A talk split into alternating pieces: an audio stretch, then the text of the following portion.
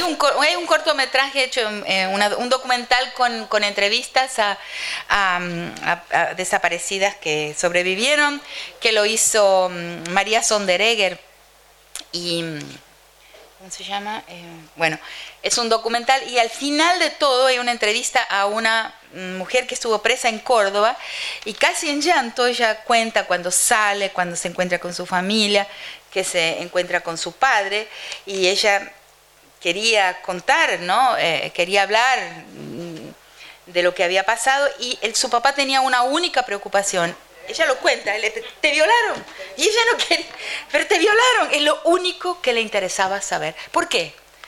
Porque la violación es por interpuesta persona una agresión al tutor, o sea, al hombre que tiene que tener la moral y la honra de poder custodiar, cuidar, tutelar ese cuerpo.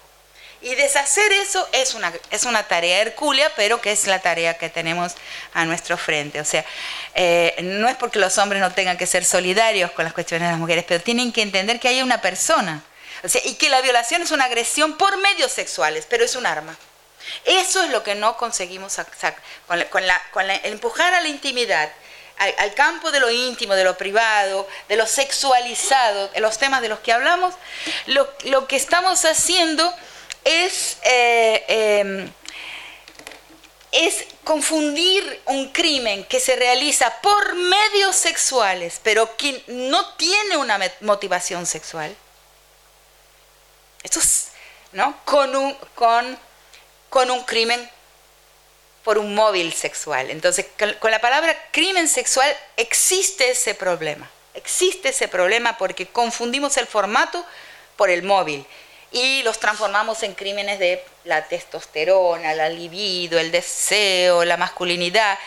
Es un mito. Eso es lo que los presos nos decían. ¿Se acuerdan ayer cuando comencé a explicar eh, las escuchas eh, entre los presos? No sé si estaban, bueno, los que estaban aquí, que los presos decían, no entiendo, no consigo entender qué hice. Yo tenía una mujer en la casa que me gustaba todavía, que la quería tenía varias novias con que salía a veces, marginal, ¿no? Tenía, iba a los prostíbulos con los amigos el viernes, los sábados íbamos a, beber, a, a, parrandear, ¿no? ¿Por qué? ¿Qué es lo que hice? ¿Qué acto fue ese?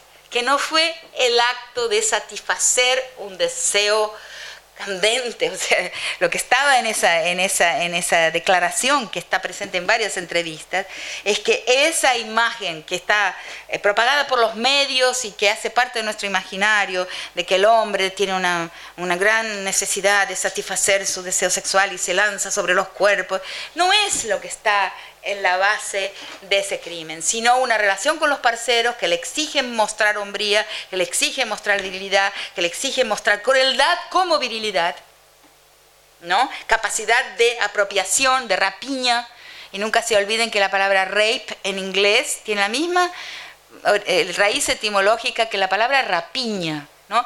La, eh, la, violación, la rapiña y el consumo son conceptos eh, que hacen parte del mismo universo de sentido.